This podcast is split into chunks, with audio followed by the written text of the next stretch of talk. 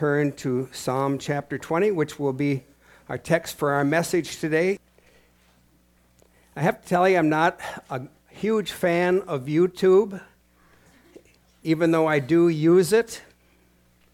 And I think about all of those years that I worked on cars, and if instead of looking into a manual, I could have watched YouTube and seen the mistakes that somebody else made, I could have saved myself a lot of bad knuckles.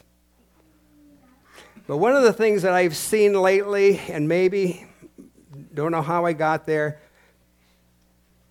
chainsaws gone wrong or whatever it might have been, here is Joe homeowner is going to cut down a tree. And he's got it down to one large limb coming out of the side. He's positioned the ladder, which looks to be right, off to the side. He's up about 10 foot. He's leaning around, has a chainsaw placed directly where he should. He cuts it, and all of a sudden, the limb turns into a pendulum. The ladder, the man, and the chainsaw all go three different directions. Or the one that it looks like he's done everything right. It looks like a big piece of asparagus sticking there, this big tree. He's got it down, the last cut. He's got a rope on it so that there's only one way that it shouldn't go. So they're going to make sure that it does not go that way. And I got it figured that it's probably the brother-in-law that showed up. And he's holding on to the rope, and you know that he's there because they offered him lunch and probably some free beverages. So they start, and he's putting the tension on it. He must go about 165 pounds, and he's going to hold this tree from going the wrong way. Well, you know what happens. It's a direct hit right where they didn't want it. It made me think of what I think Psalm 20 is going to be telling us, and it's the same thing that should have been seen in these applications, and that is preparation and implementation. Both of them are very important, and I don't know if in cutting down trees, preparation necessarily means success in implementation. But as we've worked through Psalms and come to chapter 20, we've seen God at work in many ways. Yes, Psalm is a book a handbook of a blessed life lived. It has talked about God being praised, God being honored, going before Him and asking for Him to do a work even when we're in the midst of such great distress. But I think 20 is a little bit different. Its original intent was that David used it as a song. And it was a song to be sung before going into battle. And I think the two things that were important in my first illustration are also important in going into battle, and that is preparation and implementation. We can see directly these two things spoken about through David in this psalm. Follow along as I read Psalm 20. May the Lord answer you in the day of trouble. May the name of the God of Jacob protect you. May He send you help from the sanctuary and give you support from Zion. May He remember all your offerings and regard with favor your burnt sacrifices. May He grant you your heart's desire and fulfill all your plans. May we shout for joy over your salvation, and in the name of our God, set up our banner. May the Lord fulfill all our petitions. Now I know that the Lord saves His anointed. He will answer him from His holy heaven with the saving might of His right hand. Some trust in chariots, some in horses, but we trust in the name of the Lord our God. They collapse and fall, but we rise and stand upright. O Lord, save the King. May He answer us when we call. King David, is writing this psalm. He has been divinely inspired. He wants a plan for battle, and he knows that it starts with prayer. But he also knows that we must pray for ourselves, we must have others pray for us, and we must have other leaders praying for success. Anyone that has any amount of experience in life, whether you are a great prayer warrior or one that is still seeking to do better, know that we must have others praying with us, and we must be very specific on what we tell them we need to have prayer for. I think one of the great examples of that is Paul in the New Testament. At least in 6 different books that he wrote, did he not ask for prayer? I want to read you just one example from Romans 15, verses 30 through 33. I appeal to you, brothers, by the Lord Jesus Christ and by the love of the Spirit, to strive together with me in your prayers to God on my behalf, that I may be delivered from the unbelieving in Judah, and that my service for Jerusalem and be acceptable to the saints, so that by God's will I may come to you with joy and be refreshed in your company. May the God of peace be with you all. Amen. He asks for prayer, and he specifically tells them the things that he wants them to pray for. He wants to visit them. He wants to have a time of refreshing. He wants to be used to help equip the saints. It's very clear what he needs and wants, and he wants prayer. So how should we know and understand what David wants of us in Psalm 20? I believe that through the example, David gives instruction in how to pray as preparation for battle. He gives us specific instructions. And he says that God will answer prayer. In verses 1, at the end of verse 5, he says, May God answer you in a day of trouble. May the Lord fulfill all your petitions.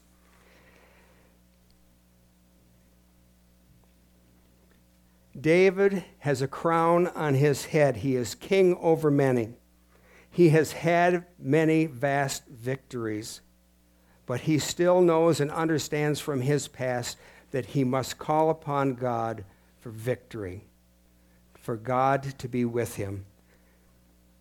I would recount to you briefly one of those in in Samuel 17, verses 45 through 47, when he came up against the giant.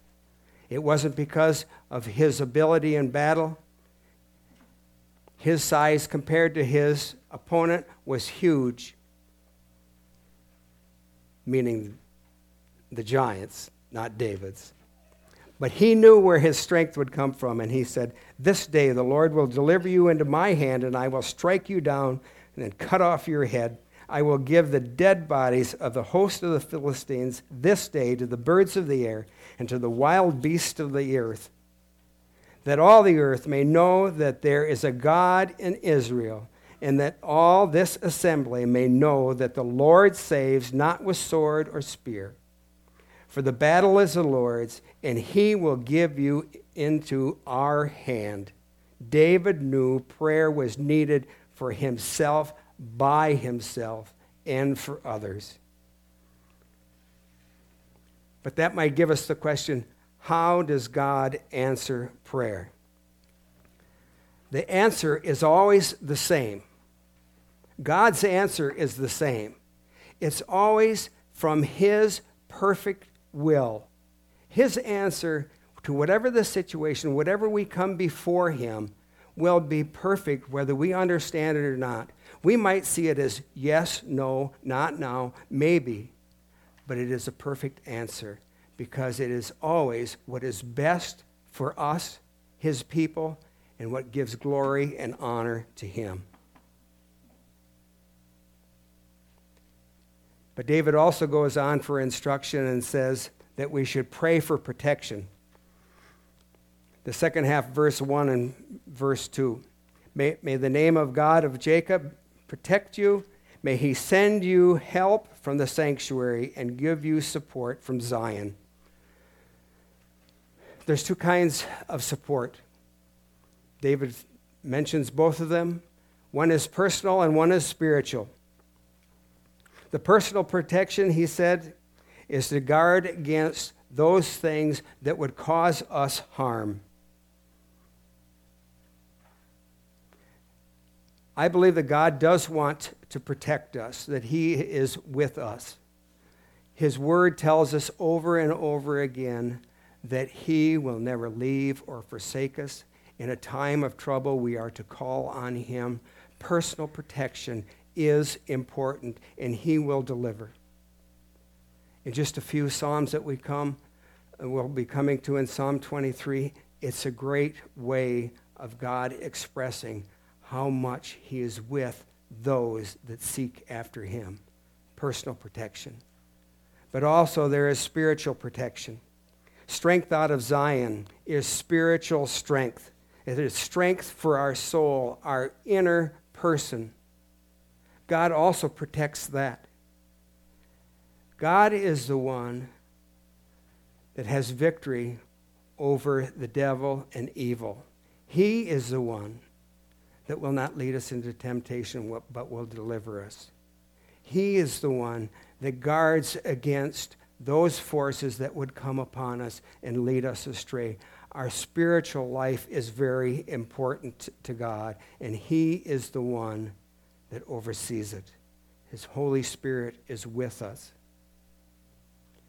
I have been encouraged, I think, not only in our own community group, but also in some of the activities that have happened in asking for prayer among this group of believers in the last week or two, is we have had opportunity after opportunity to be praying for other people, some people that we don't even know. And they have been, some of them, personal, whether it was healing or for intervention in something that's going on in their life.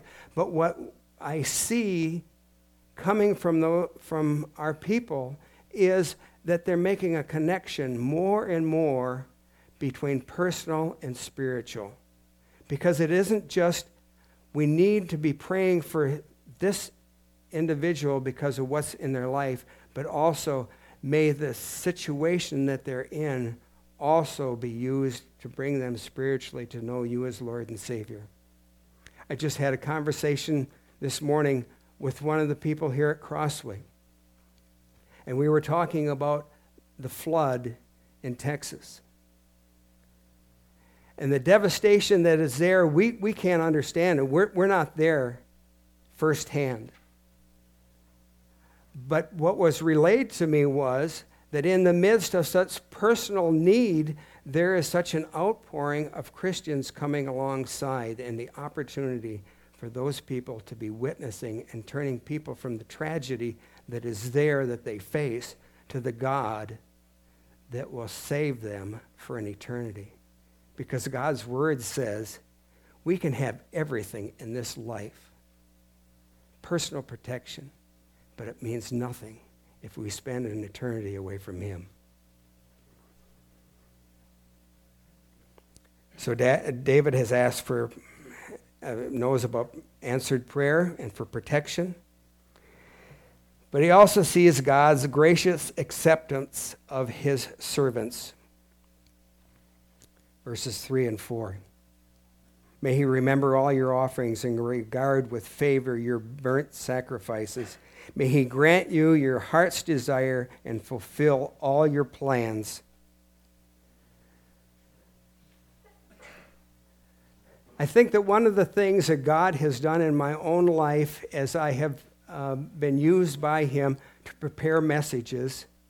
I'm not saying that it happens every time, but there's usually something there that God says, Richard, you need to hear this.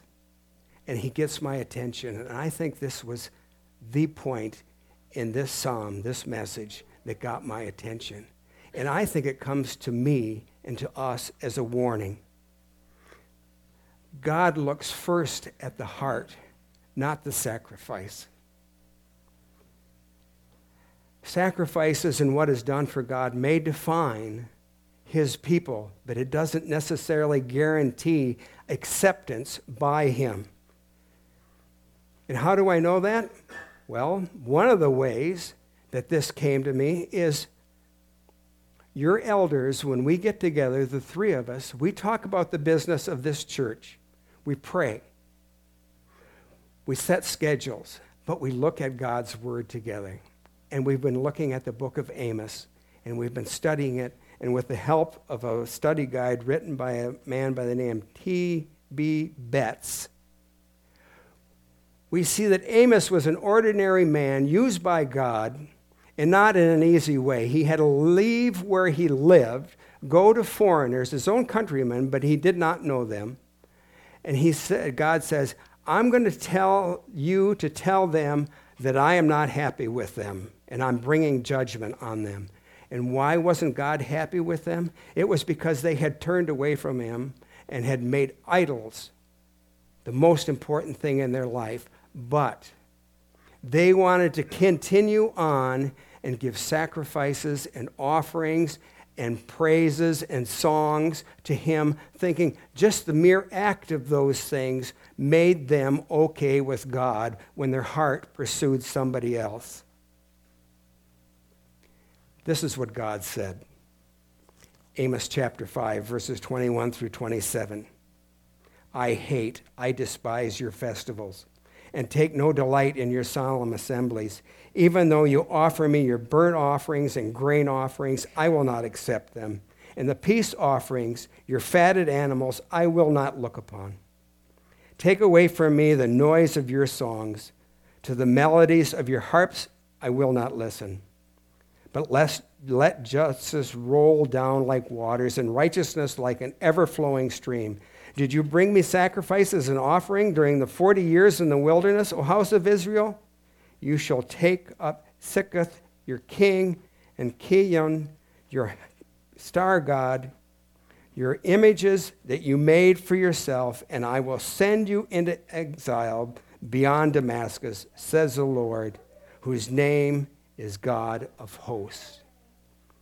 He wants nothing to do with their sacrifices. He wants nothing to do with the offerings that they give to him. David is saying in this psalm, God sees your sacrifices, your offerings, but what he really sees is your heart. Don't offer to him sacrifices when your life is not right with him. Oh, that's Old Testament. That doesn't apply to us. Yes, it does. We can have our own list. We can say, my church attendance is good. I'm reading my Bible. I'm doing some praying before meals. I even come to community group. In fact, I even put offerings when it comes time for the collection. But our heart is so far from it. They mean nothing to us because our lives do not show that he is Lord and Savior over us. And he says, I hate them. I despise them. We do not want to hear that. He sees their heart. But also David instructs that we should pray with confidence of salvation. Verse 5. May we shout for joy over your salvation, and the name of our God set up our banners. Notice that the confidence was not in victory, but in salvation. So how do we know and understand what the word salvation means in this specific instance? In fact, in the Old Testament, well, first, I went to Richard's Complete Bible Dictionary, and I looked up salvation. Now, I have to stop right there. And I've explained this to our community group, and I'll explain it to you. That while the other two elders, Pastor Doug and Pastor Doug, were pursuing degrees in higher education, I wasn't home writing Richard's Complete Bible Dictionary. This is by a gentleman by the name of Lawrence O. Richards, and he has written the dictionary that I used for this reference. And he says, the definition for salvation is deliverance from slavery or some great distress achieved by someone, notably God, acting on behalf of the endangered person or nation. 353 references in the Old Testament on salvation, deliverance. Out of those, maybe only three, two in Psalms and one in Ezekiel, have anything to do with spiritual. The rest of them are deliverance from historical acts of nature or something that came about or people that were invading God's people. And he would give them deliverance. So the Old Testament makes it clear that God is the one that intervenes for his people. And it comes about because his people are in a covenant relationship with him.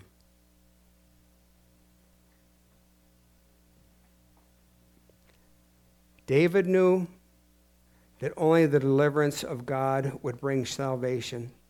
He asked that his people, his fellow leaders, would pray for it as he did himself. So those are the key components in preparation. So what does David say about implementation? Faith as implementation in battle.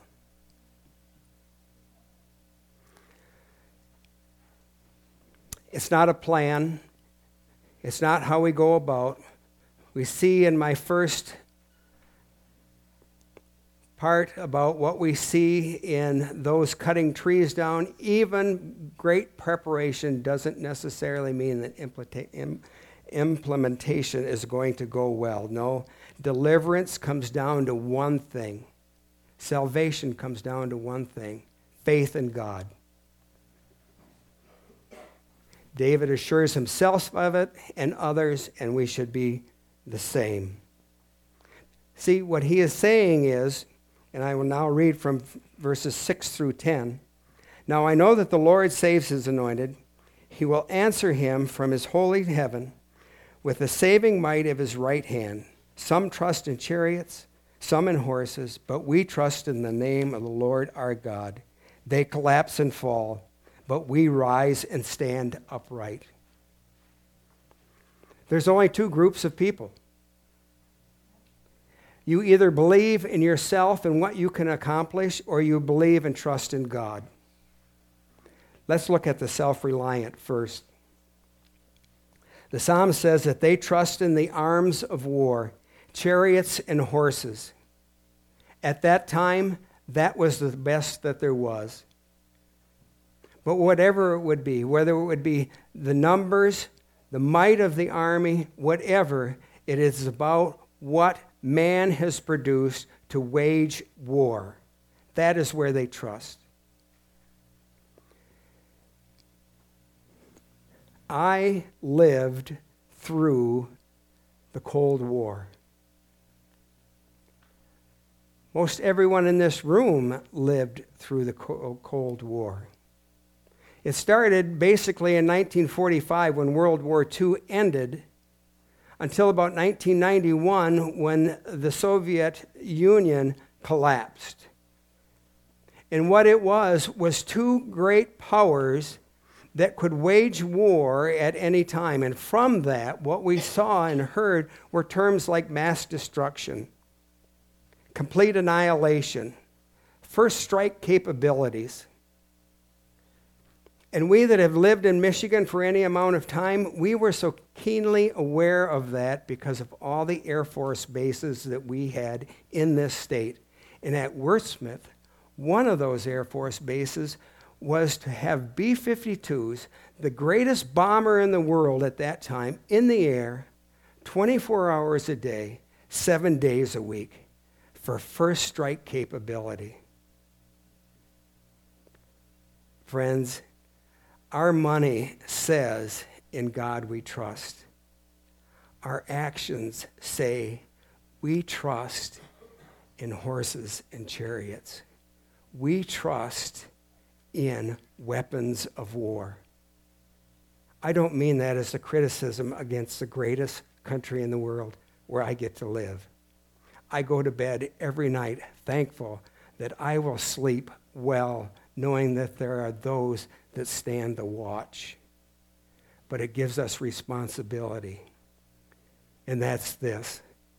First of all, we should be praying for our leaders that have this great power and authority, that they use it wisely, that God gives them good counsel through good thinking individuals. And also, as Christians, we should be praying that it is not only our money that in God we trust, but that we are a nation that trusts in Him, and that we evangelize and be willing to come alongside those that do not know Him. That's the only way that things will change, is if they know Christ Jesus as Lord and Savior.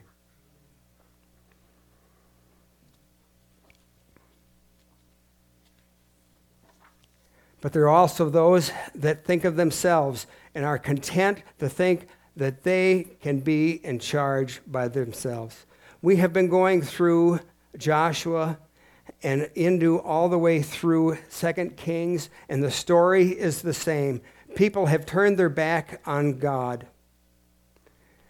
They have a lack of faith. I'm not saying a small faith. They have no faith because they have replaced God with other gods. They pursue those idols, not God.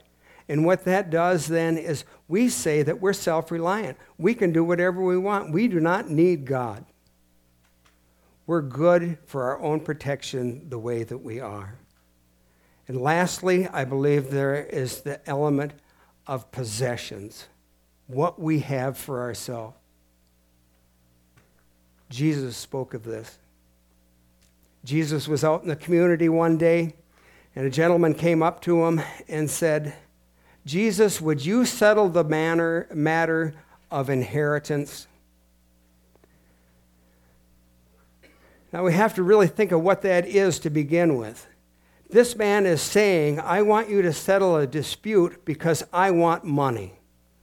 I want what I think is coming to me, and from that, I will be able to have security. Jesus turned it around and he said, I want to teach you from a parable. He said there was a fool, a rich fool, that looked over all that he had and saw that he was increasing all the time and getting more. And what was his solution to that situation? He said, I'll tear down my barns and I'll make bigger ones so that I have more and more, and I'll be okay. And then when that happened, he looked back and he said to himself, he said, soul, I'm doing good. I got stuff to last me forever.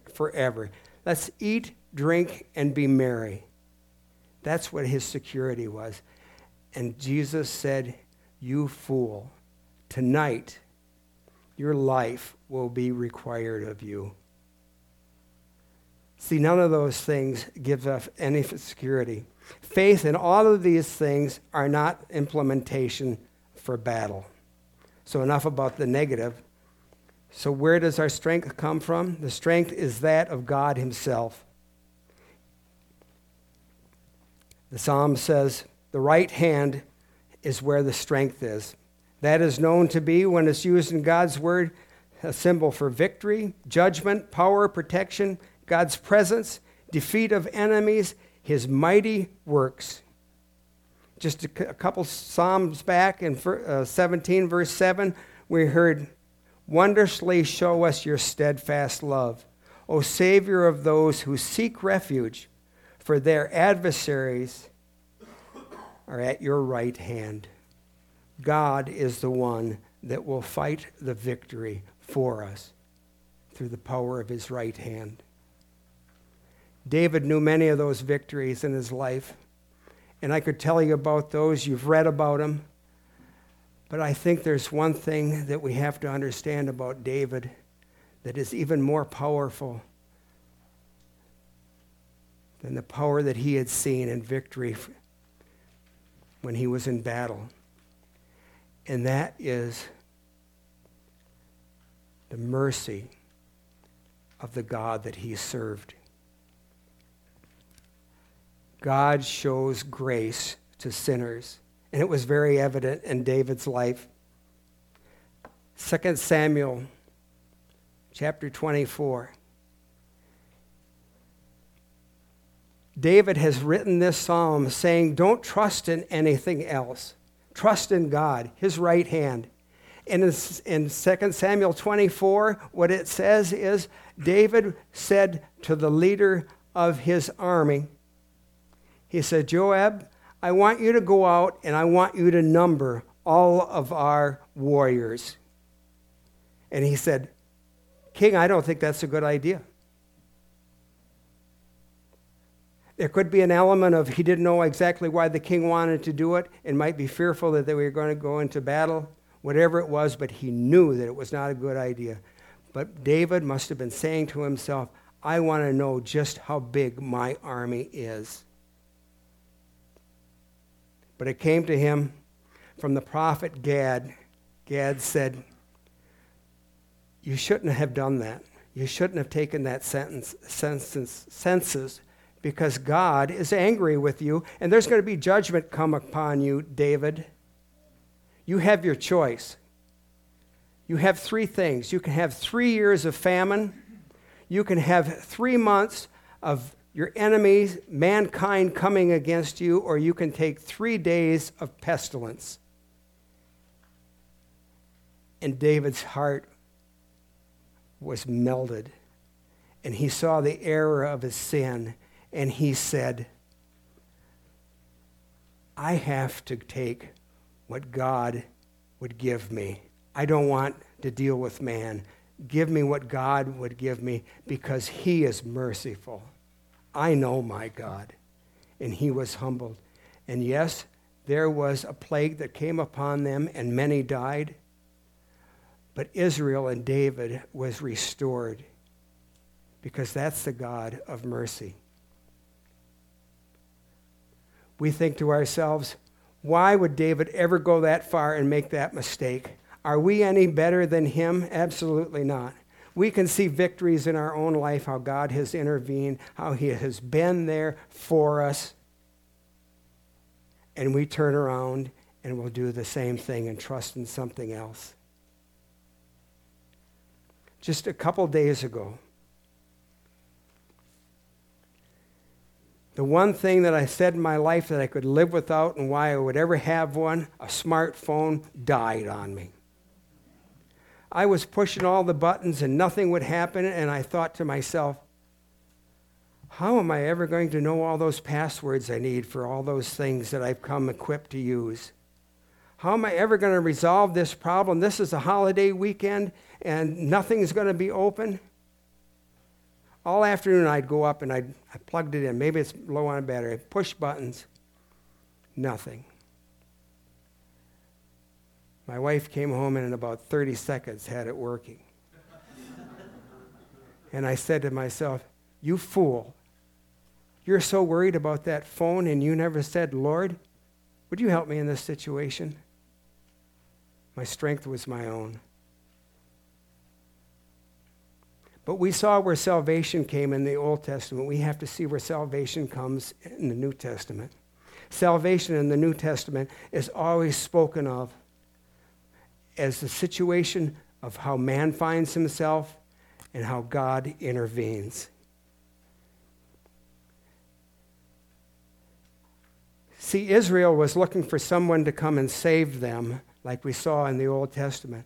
But Christ came to save those because of our condition. And we are all lost in our sin, and we deserve God's wrath. Every person since Adam and Eve is in that same situation. But God intervened and came into this world. Jesus Christ was the one that would pay the penalty for sin for those that could not pay for themselves. He was the one, through his act, would unite us back to God himself. And what was the outcome for ourselves? We were reunited with God. We were given new hearts, and we have a new standing before him. We are sons and daughters of the Most High. And he said, only believe and trust by faith in what I have done. We know that Christ has paid the price for sin. Revelation says that he is the one that in his hand holds the keys to death and the grave. He has conquered them.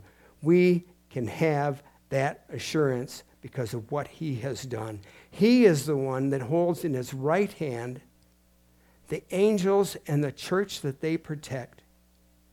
He is all-powerful. He is the one that is at the right hand of God the Father himself. And he sits on the throne next to him. He sits because of the completed work. There's nothing that has to be added to what he has done. His sacrifice was complete. All we have to do is believe. Whether it's in preparation or implementation, whatever we undertake in his name, the psalm begins and ends the same way. And we're reminded God answers when his people pray. Let's pray.